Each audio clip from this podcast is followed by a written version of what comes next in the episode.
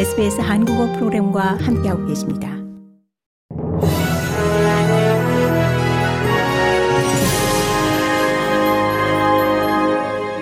(2023년 10월 31일) 화요일 오후에 SBS 한국어 간추린 주요 뉴스입니다.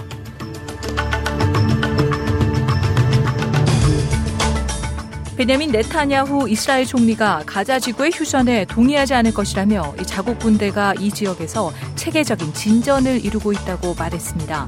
텔 아비브에서 열린 내각 회의에서 네타냐후 총리는 가자 지구에서 탱크들이 도시로 진입하기 시작하면서 군사 작전은 3단계로 접어들고 있다고 밝혔습니다. 그러면서 레바논의 무장단체 헤즈볼라에게 전쟁에 가담하지 말라며 엄중한 경고를 보냈습니다. 가자지구 보건당국은 이스라엘과 하마스의 전쟁으로 8,300명 이상이 목숨을 잃었다고 발표했습니다. 이스라엘 측의 사망자는 1,400명 이상이며 대부분이 민간인으로 10월 7일 하마스의 첫 공격에서 목숨을 잃었습니다. 그 밖에도 240명의 인질이 이스라엘에서 하마스에 의해 납치돼 가자로 끌려간 바 있습니다.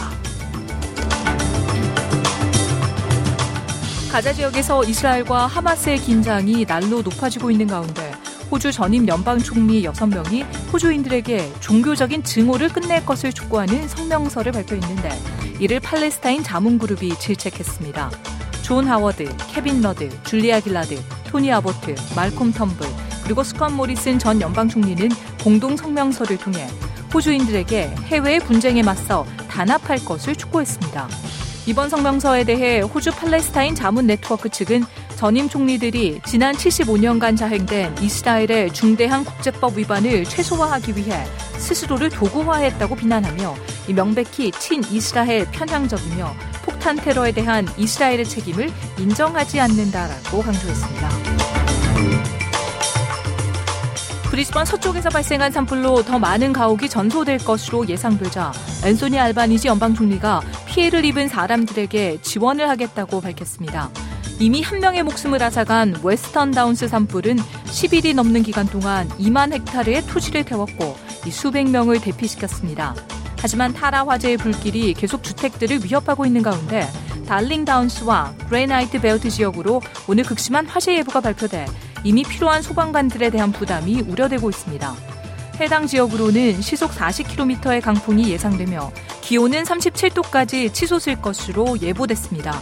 알바니지 연방 총리는 머리 와트 농업장관이 영향을 받은 사람들을 어떻게 추가 지원할 수 있는지를 조사할 것이라고 말했습니다.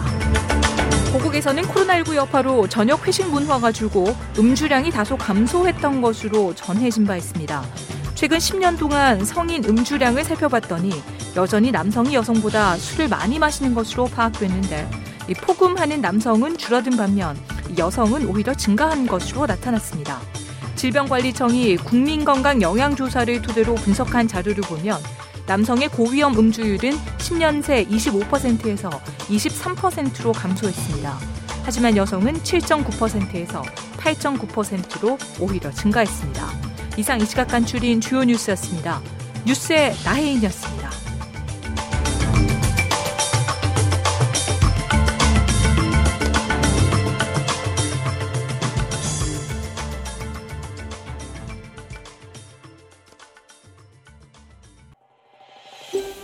더 많은 이야기가 궁금하신가요?